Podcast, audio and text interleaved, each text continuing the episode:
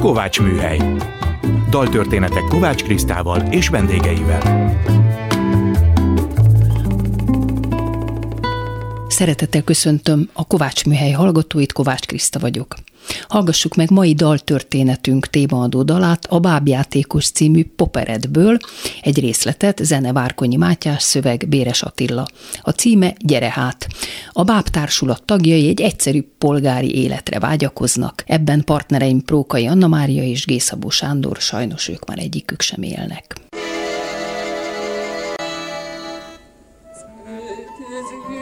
nincsen ablak mellé nem értek. A csípünk az élet ellen, a szólnál jobb, ha létezek.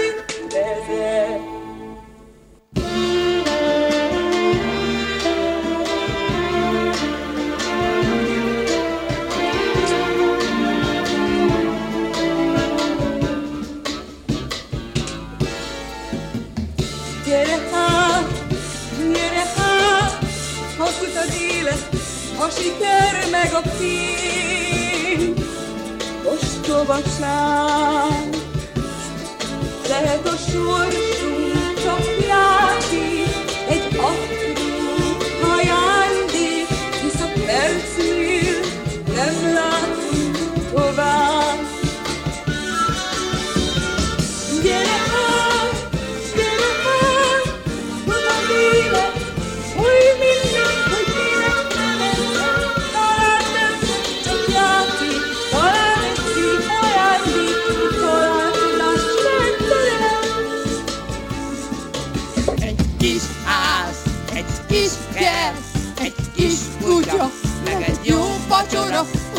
kellene már, úgy kellene már.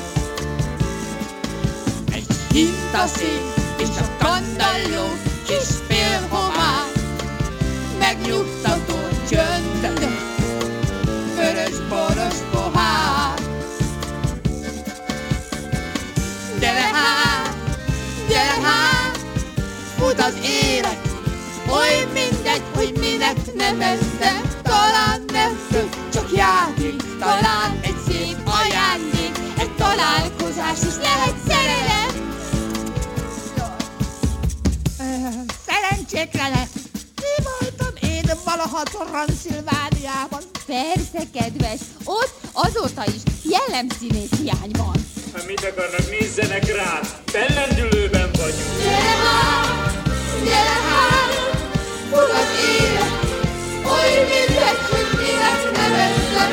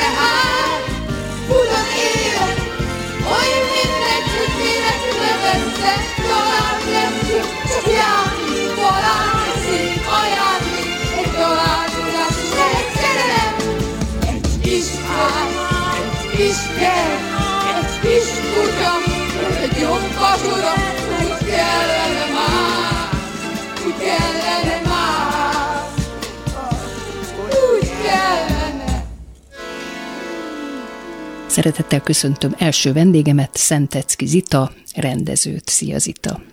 Szia! Ez egy közösségi darab volt, egy társulat megszületéséről, egy megfáradt művész és egy fiatalabbnak a konfliktusáról, és körülöttük a Bábuk a társulat. Picit még Karinti találkozás egy fiatalemberrel című novellája is eszedbe juthat erről, hiszen a fiatal számon kéri az idősen a fiatalkori álmait. Te Marosvásárhelyen tanultál színészetet, majd rendező lettél a régi eszefén. Te hogy állsz az álmaiddal? Igen, Ez jó nehéz kérdés, és ráadásul csak hozzá akartam tenni, hogy a szín, színművészetén báb rendezőszakon végeztem, de báb, vagyis színházrendezőn, de báb szakirányon. Báb szakirányon, igen.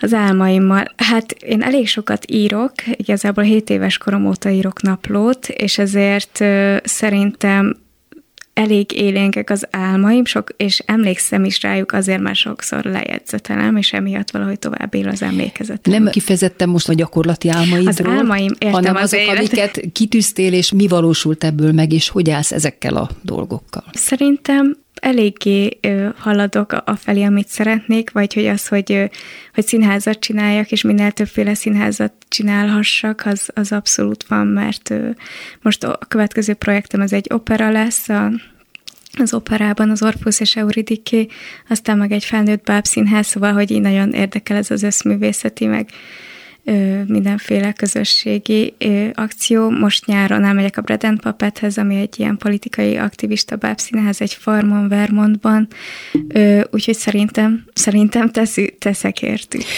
Bábok. Bábrendezőként végeztél. Mit jelentenek neked a bábok az életedben, és főleg a rendezéseidben? Tehát hogyan gondolkodsz a bábokról? A bábokról úgy, hogy olyan dolgokat is képesek megcsinálni, amit mi nem, mi, amit mi emberek nem, és itt nem csak a repülésre gondolok mondjuk, vagy a halálra, vagy olyan akciókra, olyan színpadi akciókra, amiket mi emberek nem vagyunk képesek megcsinálni, hanem arra is, hogy szerintem a bábok, nagy, mint képzőművészeti alkotások, tárgyak, bár nagyon jól sűrítenek, szóval szerintem nagyon izgalmasan lehet velük metaforákat össz, összesíteni. Nagyon szabad, asszociatív képzettársításokra alkalmasak szerintem, ami, ami nekem nagyon nagy sok örömet meg szabadságot ad. És kevered is az élő színészeket Igen. a rendezéseidben, és a bábokat, Igen. tehát ez kitágítod a, abszolút. az egész. Most például a legutóbbi munkám az a, most még a régi SZF-én kezdő, most fejező bábszínész osztálydiploma darabja volt, amit a, az ifjú Werther szenvedéseiből készítettem, Werther szerelme és halála. Így fontosabb, és ott például a Lotte, mint vágykép, neki volt egy ilyen gipsz ö, duplikációja, tehát volt egy élő személy is, de ő le volt kettőzve, és egy gipsz töredékekből összeálló nő, mint vágykép, plusz az egész természet egy ilyen iszonyatosan nagy inda, növény, szőnyek hálóval is báboztunk, és szerintem nagyon sokat adott hozzá, hogy pont amúgy, hogy az elején félretettem az álmokat, de ez az álom, hogy egy vágykép, ami nem a tiéd, de vágysz rá, például szerintem ezzel nagyon izgalmasan tudunk játszani, de nagyon sokat adott hozzá, hogy ott vannak élőben is. Azt nyilatkoztat, hogy közösségekben szeretek gondolkodni, alkotni. Tehát társulatban hiszel, vagy a szabad úszólétben hiszel, és hogyan képzeled Én magam, én magam ö, szabadúszó vagyok, ö, több társulat alapító kísérletem is volt, a legutóbbi ez a narratíva, amit négy rendezővel. Négy rendező állt össze, ez Igen. nem is, nem is annyira szokványos, hogy nem egy De sajnos ebben már, ebből már kiszálltam én Na. is, meg a Passand is, Ó, úgyhogy... hát, jaj, én Már- pedig erről még hosszan akartalak De hát nyugodtan kérdez, mert vannak... Miért? Nem annyira experimentális irányba ment, amit én szerettem volna. Ott erről azt nyilatkoztat, most odaugrottam, hogy Igen. fontosnak tartom, hogy a színházról, mint közösségről, közösségekről gondolkodjunk, és ne valami kirekesztő, leuraló versenyről. Igen, ez abszolút így indult, tehát az alapja tényleg Igen. az Igen. volt, hogy azért a rendezők sokszor magányos farkasok és egymás elől pályázzuk el a pályázatokat, és az alapja ez volt, hogy mi van, hogyha együtt. De és akkor ez mennyi ideig jött. tartott, mondjad? Mert te azt mondtad akkor, hogy hét év után fel fogunk oszlani, igen. de akkor ez nem volt hét év. Nem, felé. és közben jött a Covid is. Ö, tulajdonképpen azt hiszem, hogy olyan három éve három? alakult, Aha. igen, és akkor én benne voltam az első évben aktívan, a második évben is a tervezésben aktívan, tehát ugye le kellett állnunk a Covid miatt, és akkor most tulajdonképpen ketté váltunk, Kovács Zidani és egy Megi Máté maradt a társulatban, De úgyhogy ők viszik tovább.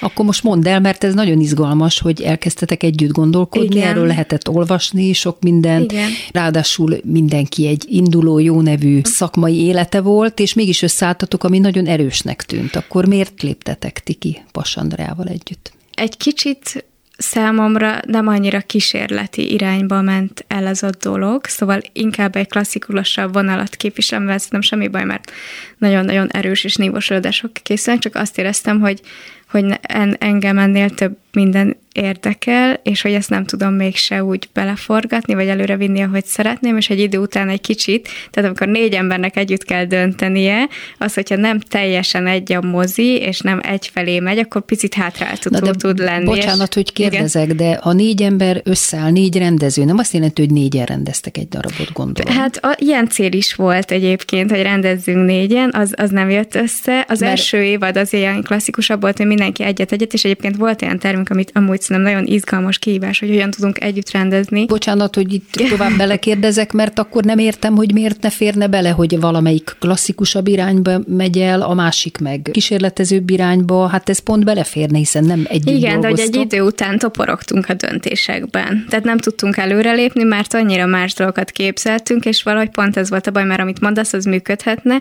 hogy nagyon más, és mégis meg tudjuk valósítani egymás mellett. Gondolom az egyik rendez, és a másik, amikor eljuttok oda, hogy már a főpróbák előtt, akkor a többi is beszáll, és mondja, és véleményezi, és segíti. Igen. Ettől még nem kéne, hogy ugyanazt Igen, gondoljátok. és ez egyébként működött is, szóval ez a rész, ez nem tök szép volt, hogy ez is egyébként elég ritka, hogy egymás előadásait mondjuk már a próba folyamat közben, vagy sőt már az alakulás közben véleményezzük, de amikor mondjuk elkezdtük tervezni az évadot, hogy ki mit érdekel, vagy hogyan is tudnánk ezt fejleszteni, akkor tényleg az derült ki, hogy, hogy valahogy az érdeklődésünk más irányba tart, és hogy elméleti síkon ez lehetne, hogy ez mégis egybe marad, de nálunk sajnos nem ez volt, hanem egy idő után úgy éreztük, hogy ez nem előrevívő, hanem kicsit hátráltatjuk egymást abba, hogy toporgunk, mert nem tudunk dűlőre jutni közösen.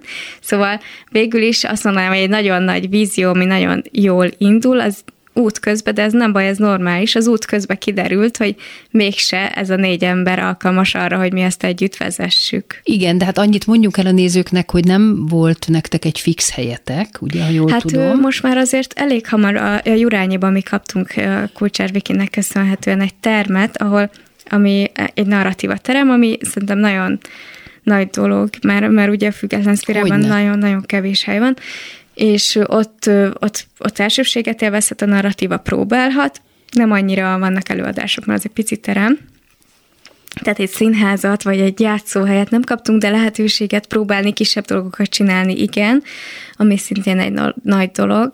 De visszatérve az alapkérdésedre, ez nekem, igen, nekem ez, ez, ez még az álmaim terén még kell fejlesztenem, hogy, hogy sok közösség tartozom, vagy van például egy nagyon erős, aminek az a neve, hogy Bábel, ez egy, ez egy egymást oktató, tudás megosztás alapú alulról szerveződő közösség, aki már öt éve magunknak szervezünk táborokat, oktatásokat, most lesz az ötödik év, és ennek például én vagyok az egyik főszervezője, többen csináljuk együtt, és ez egy nagyon erős dolog az életemben, ami például már azért öt évet tart, és nagyon örülnék, ha ez a színházban is sikerülne, tudod, egy közösséget így Tehát ez nem színházi projekt, ez a Bábel, ez, ez inkább oktatás? Ez inkább összművészeti oktatási. Tehát, hogy úgy kell elképzelni, hogy mondjuk velem korú plusz-minusz emberek összejönnek, és pont abból indult ki, hogy annyira olyan buborékokba vagyunk, hogy én mondjuk főleg színházasokkal dolgozom, vagy hogy ebbe folyok be, és milyen érdekes, hogyha egy zeneszerző, egy matematikus, vagy egy csillagász is elmondja, hogy hogy vannak a mindennapjai, és akkor így workshopokat tartunk egymásnak, ez mindig egy fix hét nyáron, de ez kiadt az életünk sok területére, és például ez egy nagyon egy ilyen beteljesült dolognak tartom, ami már öt éve megy és működteti magát, és, és igazából van ilyen vágyam abszolút a színházra, és, a, és sajnos még ilyen tartósan nem valósult meg. Ez itt a Kovács Műhely, Szentecki Zita rendezővel beszélgettünk a bábokról, az ő pályájáról, az ő álmairól. Mennyiben más, hogyha zenéset rendezel, hiszen ez is volt már. Van egy közös pontunk egyébként, a Szirtes a Mókussal dolgoztál, és Igen. én is rendezek, és akkor mindig őt kérem meg, hogy írjon, meg amúgy is dolgozunk együtt. Tehát mennyiben más, amikor csak prózát rendezel, és mennyiben más, amikor zenéset is rendezel, plusz még, hogyha a bábukat is beleveszed. Igen, hát teljesen más. Két operettet rendeztem egy, eddig, az Orpheus és Euridikét, amit most rendezek majd az operában, annak egy kisebb verzióját csináltam már a Zeneakadémián én mindenhol vállalom, hogy bár a nagymamám egyébként a filharmónián dolgozott 30 évig az operában, és sok, tehát körbe voltam véve zenével, de én nem a zene felől jövök, egy képzőművész családból jövök. És, és kottát olvasol? Zongoráztam, hogy valamennyire olvasok kottát, de, de egy, tehát ugye én abszolút nem a zene felé jövök, Aha. úgyhogy nekem én ilyenkor a teljes bizalmamat átadom, mondjuk, amikor csináltuk a szegény Junita Szirtese Dinamókusra, vagy most a karmesteremre együtt dolgozunk, és bevonom a nullponttól, szóval, hogy nem Igen. szeretnék úgy csinálni, mint hogyha értenék valami az, ami ez nem, hanem absz- abszolút bevonom. Nagyon más, mert Egyébként szóval a báb is, én emiatt is szeretem, de nagyon absztrakt forma, és a, és a zene is, tehát én nagyon örülök mindig, amikor el lehet rugaszkodni a realizmustól, és a zene megadja ezt. Valahogy bele lehet menni az érz, érzelmileg is, vagy sokkal többet engedünk meg zenén keresztül. Nincs egy ilyen folyamatos reflexió, irónia, felülgondolás, felülírás, aláhúzás, idézőjelbe tevés, hanem ott szerintem néha úgy bele lehet menni teljesen, ami nagyon felszabadító és szép. De egyébként ez is, mint az összes előadás eltérő előadásonként, tehát például a szegény Johnny-nál nagyon élveztem, hogy ez a kedvenc gyerekkoromban kedvenc meséje, és akkor például olvastam a mesét, és én bejelölgettem, hogy szerintem miből volna jó dal, és akkor azt megbeszéltem Závada Petivel, meg Szirtes Edinamokussal, szóval, hogy az egy ilyen nagyon, nagyon az, alul, az, tehát az alapból már én találtam ki, Bele hogy ebből a szólni, hogy hogy épüljön mi, föl, igen, az előadás. Mik azok igen. a részek. Illetve a darabig. Nyilván az orvos és a gluk az meg egy létező gyönyörű mű, ami, amihez, amit meg kell ismernem, meg kell tanulnom, és, és így. Mennyire fontos neked a látvány és a tér? Én belenéztem, és azt láttam, hogy a Galgóci rendezésedben képeket láttam róla, és nagyon megfogott, hogy a szereplőknek különféle színű az arca. Ez egy nagyon erős hatás, hogyha gyakorlatilag van egy üres tér, és csak így vannak a színészek, már az is nagyon sokat mond. Tehát, hogy neked ez nekem mennyire nagyon, fontos Nekem nagyon látvány? fontos, igen. Én szerintem azért is vagyok nagyon hálás, hogy a báb, bábra mehettem, mert én nekem igazából nehéz is volt eldöntenem, hogy kik tanítottak a báb szakon? Nekem a Csatókata, ő Lengyelországban végzett, és Csizmadia Tibor, ők voltak az osztályfőnökeim, inkább Csatókata vitte a bábos részt, de nagyon sok kurzust kaptunk bábosoktól is, és nem bábosoktól is, de ezért örültem, hogy bábszakirányra mehettek, mert egyébként nekem az édesapám grafikus, a testvérem formatervező, és nagyon hoztam mindig is ezt a képzőművészeti vonalat, meg nekem is nagyon erős az ilyenféle érdeklődése, meg affinitásom, tehát nagyon örültem, hogy végül is úgy érzem, hogy a bábban egyesül a színház, meg a képzőművészet, és ezért mehettem oda. Nekem az nagyon elsődleges, szóval akkor rendezek meg valamit, hogyha lesz egy vízióm vagy érzetem, tehát hogy először képeket látok, amiken keresztül utána tudok tovább gondolkodni. Látsz képeket és látsz víziót, a színészek mennyire döntőek számodra? Tehát mennyire gondolkodsz a színészekben, vagy mennyire képzelsz el valamit már gyakorlatilag hát egy, kereteiben, egy, amiben behelyezed a színészeket. Ez egy Tehát nehéz, mennyire indulsz ki belőlük? Ez egy nehéz kérdés, ezt egyébként több helyen mondtam már, de most akkor ide csatornáznám a, a saját drive-ot, ami a, a, tavaly csináltam a Nemes Anna festőművész, Raubinek Lili táncos, meg én magam is játszom, és az pont ebből a problémából indult ki, amit kérdezel, mert volt olyan színház, tehát egy színházban ugye van, hogy egy évvel, másfél évvel előre le kell adni a terveket, azt elkezdik gyártani, legyártják, eladják egyeket, és mire egyáltalán elkezdesz próbálni, nagyon sok minden kész van. És bármennyire én nagyon törekszem mindig a színészek saját ötleteit is beledolgozni, valahogy hierarchiában az időben mégis előre le van osztva. Szóval sok minden már előre me- megvan, amiben ők beleérkeznek, ami szerintem jó, mert sokszor ráéreznek, és, és már abban együtt gondolkodnak, de mégis van ez az eltolás és hierarchiai lépcső, például a saját drive azért csináltuk, mert ki akartuk próbálni, hogy mi van, hogyha nincs ezek, ezek az eltolódások az időben, hanem mindenki mindent csinál a nulladik pontról, és akkor azt együtt írtuk, rólunk szólt, együtt terveztük, együtt játszunk, amíg el nem temetjük, Úgyhogy ez ilyen strukturális hozzáállás is, igen, hogy az ember hogyan. És hogyan választasz darabot? Te a darabot alapanyagnak tekinted, akár szét is szeded, ahogy ma nagyon divatos, beleírsz, beleraksz mindenféle egyéb szövegeket, vagy pedig tiszteletbe tartod, és azt a megírt szöveget akarod én, megvalósítani? Én nagyon kevésszer rendezek megír, megírt alapból. Tehát, hogyha végig gondolom, hogy eddig miket csináltam, sok mindent rendeztem már, és nagyon sok regényt adaptáltunk, főleg Bíró Bence dramaturg társamat. Édes Anna. Édes Anna az örkényben, ugye a Halál kilovagot Perzsiából, a, ami, ami nagyon fontos előadás számomra a Trafóban, Ivász Andris videóművésztel ketten rendeztük, ott is ugye ez egy regény adaptáció, a közönyből csináltunk rá, tehát nagyon sok regényt adaptáltam, mert ott például nagyobb a szabadság szerintem, hogy egy, egy, van egy nagyon erős nagy világ, amiből kiveheted a részecskéidet, szóval számomra szabadabb, mint egy dráma, de persze vannak... De hát az nem véletlenül regény, nem gondolod? Hogy ez regénynek van megírva, tehát persze lehet mindent adaptálni, de hát az más. Szerintem nem. tud drámai művé válni attól még, tehát nem kell feltétlenül. Persze vannak olyanok, ahol narratív részek maradnak benne, de hogy szerintem tud, tudnak drámai szituációk, meg dialógok kialakulni a regényből is.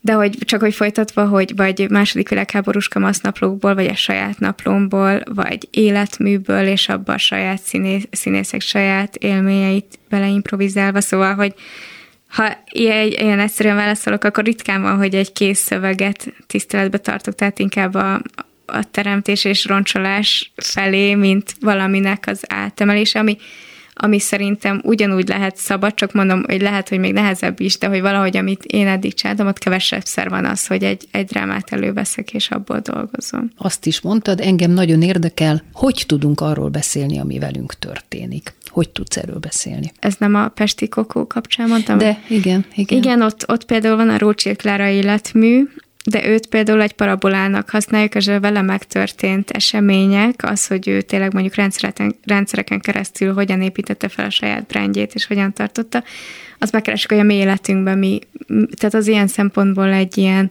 autobiografikus részekkel megtűrt előadás volt. Kutattatok Krocsit Káráról, anyagokat igen, szedtetek össze, és ebből te írtad meg az anyagot? Nem, Hárs Anna írta meg az anyagot, de együtt dolgoztunk a nulla ponttól, tehát igen, kutattunk, kivettünk az életművőből részeket, és azokat előre megvoltak azok a pontok, ahol tudtuk, hogy meg szeretnénk állítani az előadást, ezekkel az autobiografikus részekkel esetleg ki is kérdezni a nézőkhöz, és az már a próbákon a színészekkel együtt került bele, hogy az ő saját szövegeik. Tehát, hogy arra egyébként hoztunk javaslatokat, hogy mi, milyen témákat tartunk innen fontos, mondjuk elnyomás, most mondok egy nagy szót, erőszakra hogyan reagálunk, ilyesmik, és akkor ezekről beszélgettünk, interjúztuk a színészeket, és együtt is beszélgettünk, és aztán közösen a folyamat közben lefixáltuk, hogy ebből a szövegből mi maradt. Tehát a végén eléggé kötött improvizáció maradt a szövegek szintjén, tehát mondjuk úgy kell kezelni, a szövegkönyv 70%-a megvolt, és akkor a 30 meg együtt alakult. Befejezésű már csak egy kérdésre maradt időnk, hogy értékeled ezt a nagyon nagy megosztottságot, ami a szakmánkban is már hm. ott van,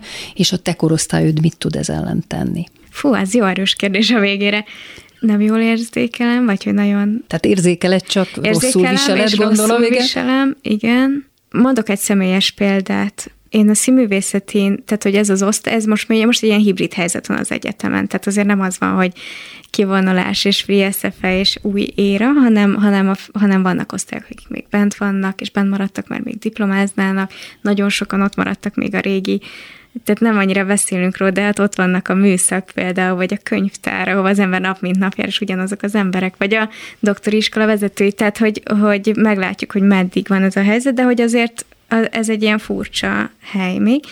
És oda mentem, hogy meghívtak, hogy megrendezem a diplomadarabját a végzős bábosoknak, ami nekem egy nagyon, jól lehet, ez egy nagyon tehetséges osztály, és én azért is kezdtem doktorizni például, hogy majd taníthassak, és most, most például ez a talaj eléggé el van a lábam alatt, de a darabkutatásban is nem annyira volt még ez, hogy, hogy sokadik, nagyon örülök, hogy végül a Werther volt, de egy, egy sokadik kör volt, mire, mire megcsinálhat, azt, amit szeretnék. Tehát ilyet nem annyira, általában én, viszek, én viszem a darabokat, és elég nagy szabadságot kapok abból, hogy mit rendezzek.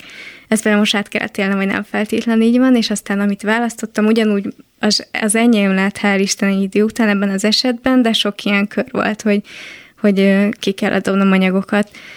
És és jövőre meg fogom rendezni ugyanezzel a csapattal egy kinti helyen azt a darabot, amit eredetileg gondoltam, tehát hogy sok-sok plusz munka, hogy az ember ne adja fel, amit akar, sok szerencsés támogatás is, de hogy hát küz, küzdelmes. Hát akkor legyen ez a végszó, és sok sikert köszönöm. ehhez a sok küzdelemhez. Köszönöm Szentec Kizitának, hogy beszélgetett velem itt a Kovács műhelyben. Szia, örülök, hogy megismertelek. És most jöjjön egy másik dal a bábjátékosból, Figyelj rám, fiam. A Rokszínház előadásában a bábjátékos szerepében Csuhalajost halljuk.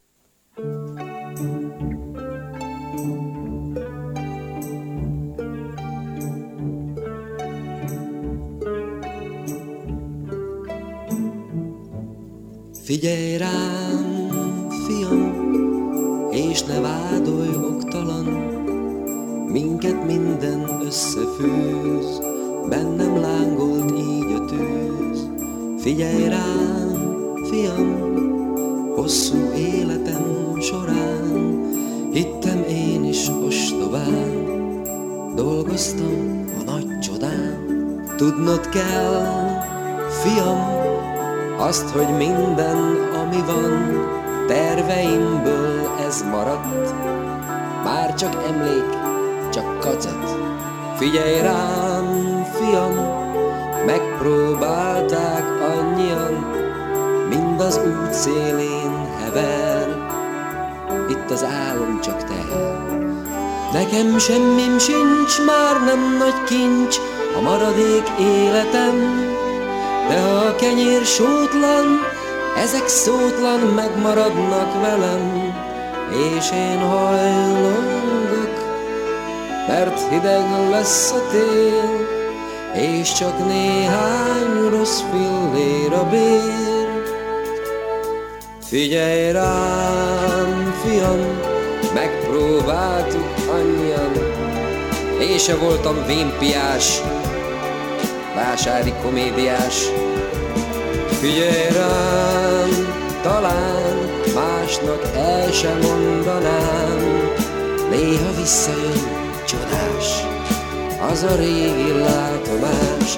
Majd egy nagy színházban őszintén cseng a szó, és a rivaldában, új kabátban áll az igazgató, és a bársony székből úgy ünnepel a nép.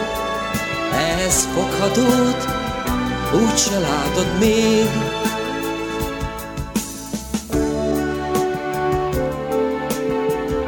De az a lánya végén boldog volt, igen, azt adom, amit más nem adhat őszintén, szelíden, mert az életük nem ilyen. Majd egy fényes nagy színházban őszintén cseng a szó, és a rivaldában, új kabátban áll az igazgató, és a bársony székből úgy ünnepel a nép, ez foghatót úgy se látott még.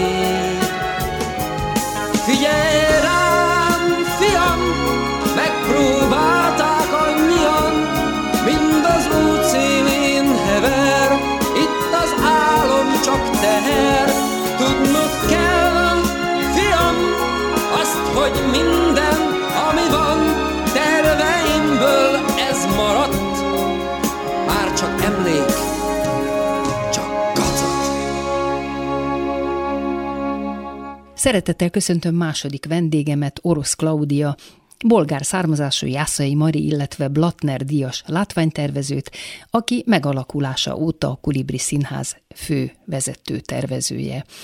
A bolgár származást csak azért említem, mert alig akartál a műsorba szerepelni, mondván, hogy még érezni a beszédeden, hogy nem itt születtél, de szerintem ez egyáltalán nem probléma. Szia, Klaudia! Szia, Kriszta! Jó napot kívánok mindenkinek! Ki fog derülni, hogy mennyire akcentusol beszélek, meg milyen magyar nyelven beszélek. Nem baj, nem baj. Azt mondtad, a báb mágikus erővel bír. Miért? Mit jelent a báb a színpadon? Mit fejez ki? Többet és kevesebbet? Hát a báb maga a szereplő az egész előadásba. És miután olyan tulajdonságokkal rendelkezik, ami egy élő szereplő nem igazán tudna megoldani.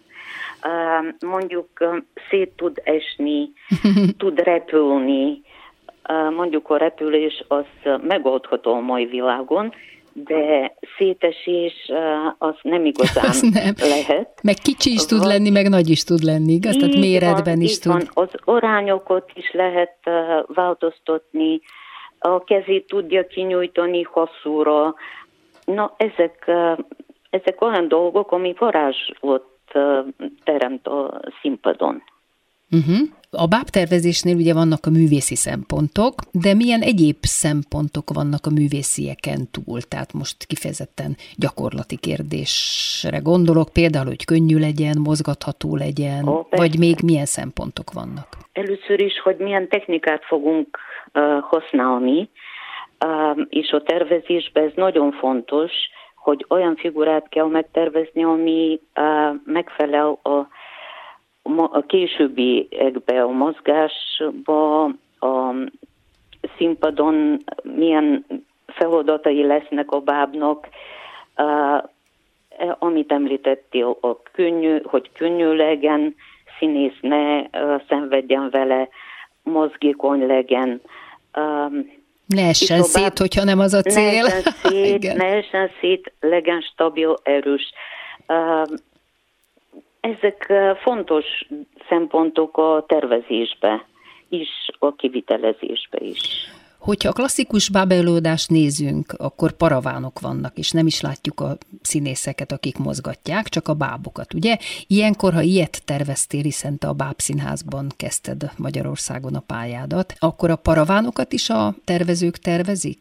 Igen, igen. Um, többnyire a bábtervező megtervezi a diszletet, és a paraván a diszletnek egy része. Uh, és akkor lehet mindenféle újdonságokat a paravánba is belefektetni.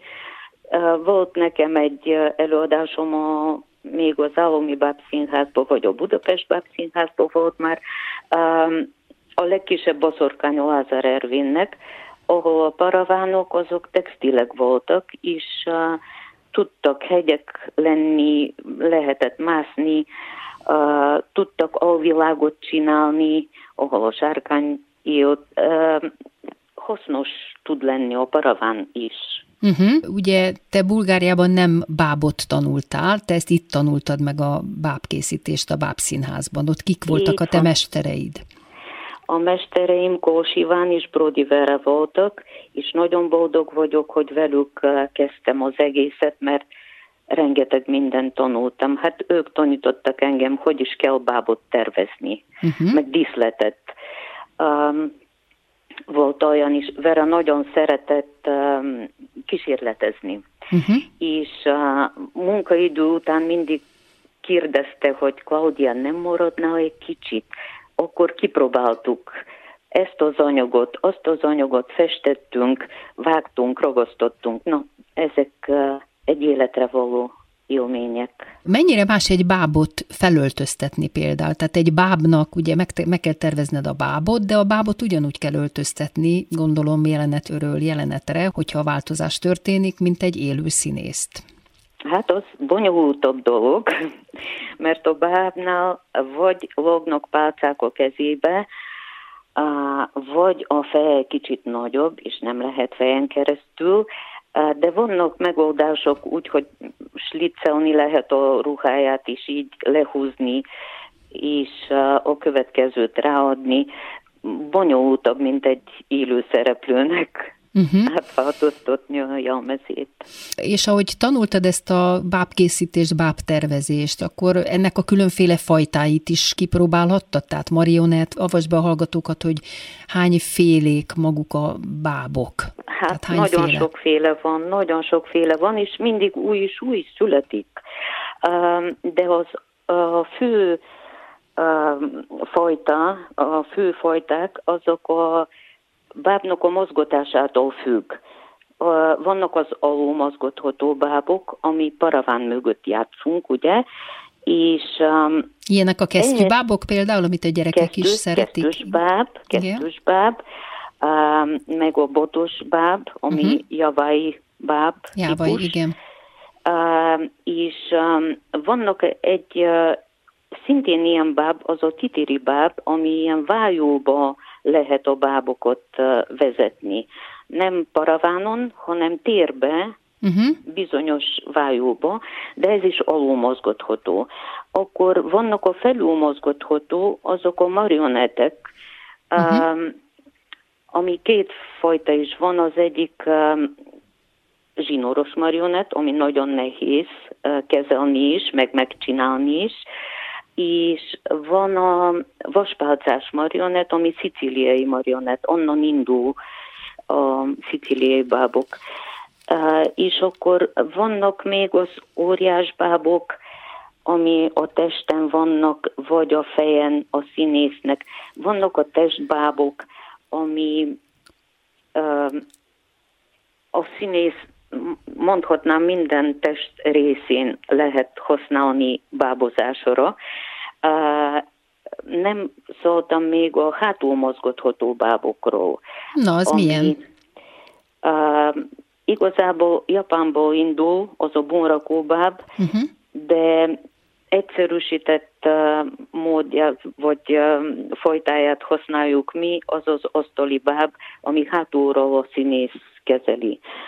És uh, még vannak fekete színházi bábok, ami a fekete színházba játszunk, csak egy fénysíkba. Mm, vannak tárgybábok, ami naturtárgyakból vannak összerakva, és mégis egy uh, karaktert alakítanak. Uh, és, uh, Tehát ott maguk a tárgyak lesznek bábok, jól értem? Tárgyakból össze lehet rakni bábfigurát. Aha, aha, igen. És um, mit nem említettem, szerintem a, hát a bábfilmekben, az animáció bábfilmekben is vannak uh, ezek a kockára fölvett bábok, ami amit később film lesz belőle. Uh-huh. Ott úgy, uh, ott úgy mozogatják, hogy a kockák, kockák szerint, vagy igen, a kockákon igen. keresztül, igen. Mennyire aprólékos munka maga a bábkészítés, és ennek milyen fázisai vannak? Nagyon aprólékos, nagyon aprólékos, nagyon nagy türelmet igényel. Uh, fázisok, hát először a csontvázot kell megcsinálni, ahogy az ember is. Uh-huh. Uh, van egy csontváz, amire rá kell építeni majd a fej, kézfejek, meg a testet, a tüméseket, és, és az ízületek nagyon fontosak, amikor készítünk bábot, hogy tudjon mozogni, mert a bábnak ez az egyetlen uh, mimikája uh-huh, a színpadon, uh-huh. a mozgás keresztül. Ez itt a Kovács Műhely, Orosz Klaudia látvány és báb tervezővel beszélgetünk a bábokról. A báb kitolja a játék határait, engem a mai napig lenyűgöz, hogy mennyi ajtót nyit meg egy művész előtt. Mik ezek az ajtók? A bábba lehet uh, olyan um, tulajdonságokat uh, beépíteni, meg mutatni vele, hogy uh, mondjuk metafora, allegória, szimbólum is nagyon absztrakt formát is lehet adni egy bából. Rengeteg lehetőség van. Teljesen szabaddá teszi a fantáziát, és megmutatni azt, amit lehetetlen. Uh-huh, uh-huh. És azt mind meg tudja egy báb mutatni.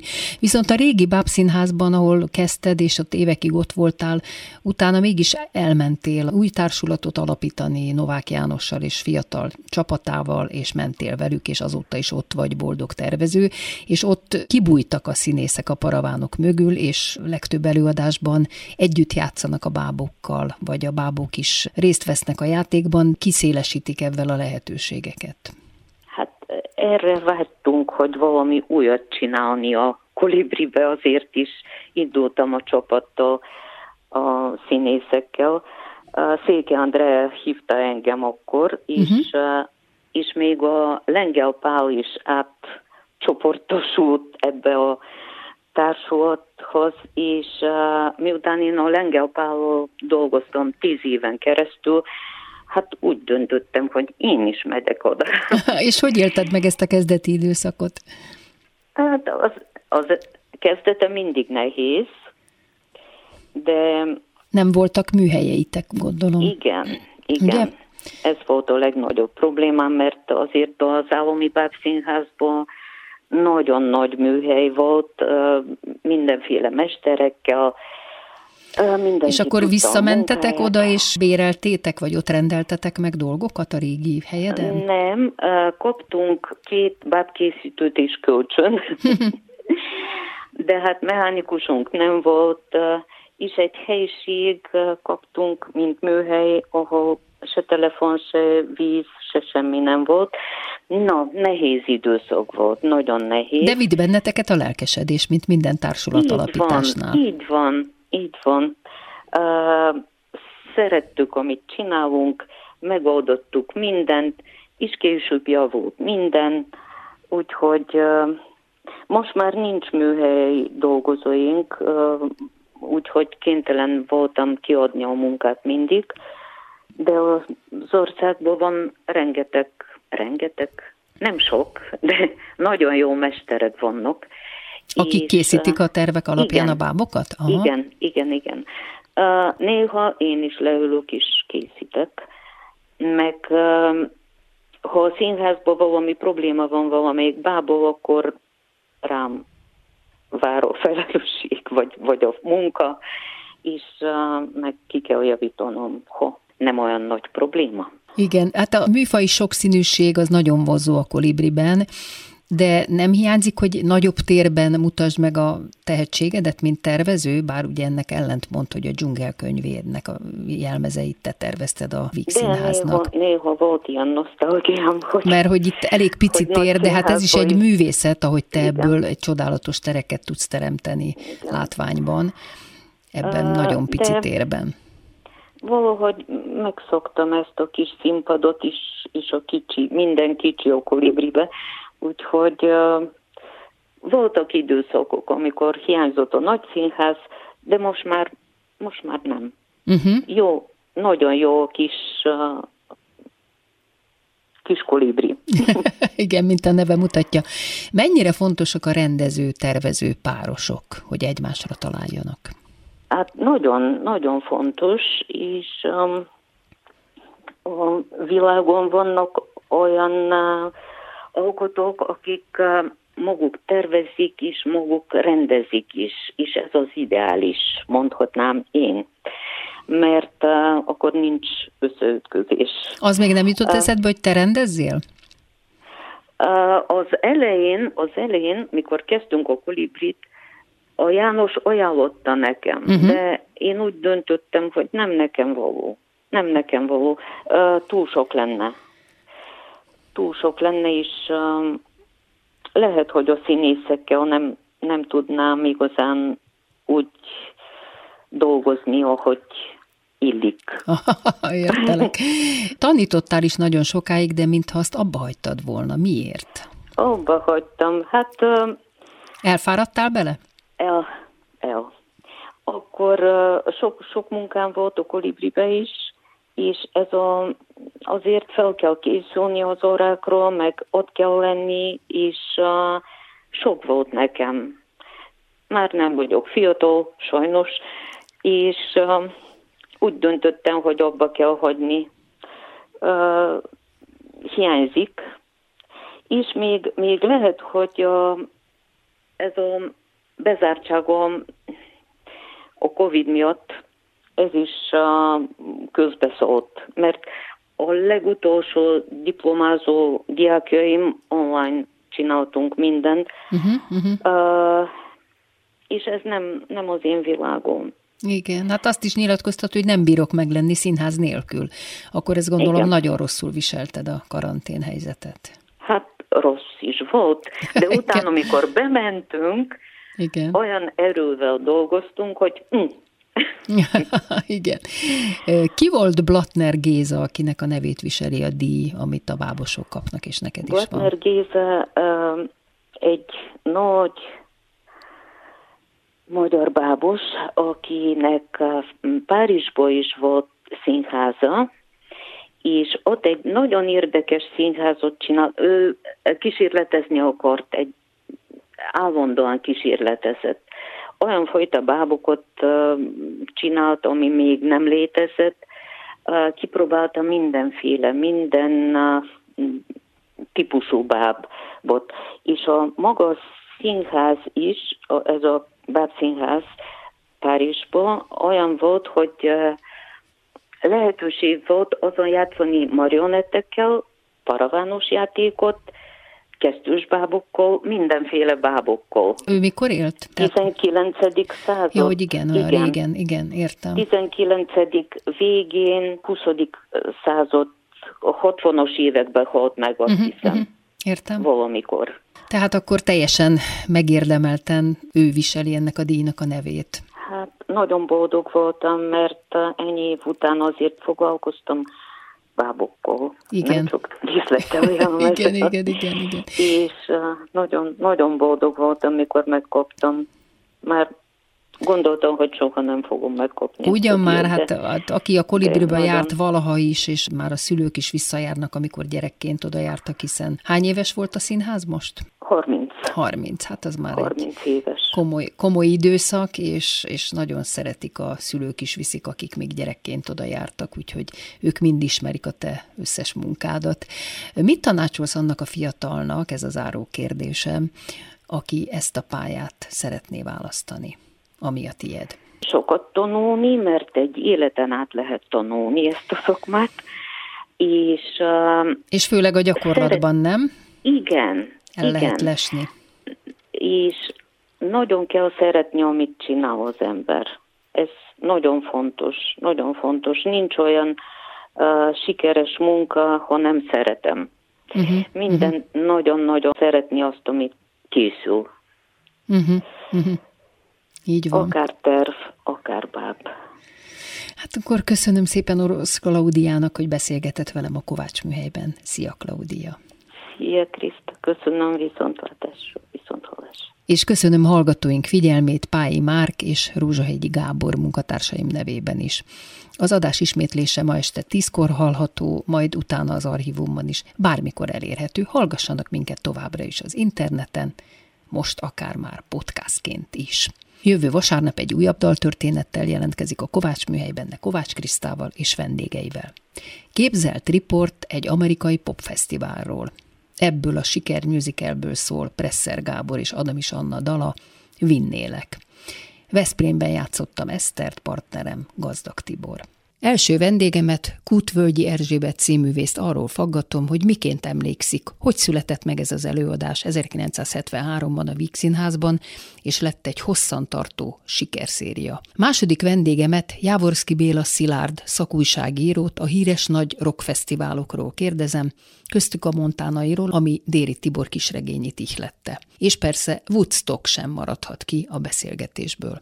Kovács műhely, vasárnaponként ötkor, ismétlés este tízkor, majd az archívumban is bármikor. Viszont hallásra!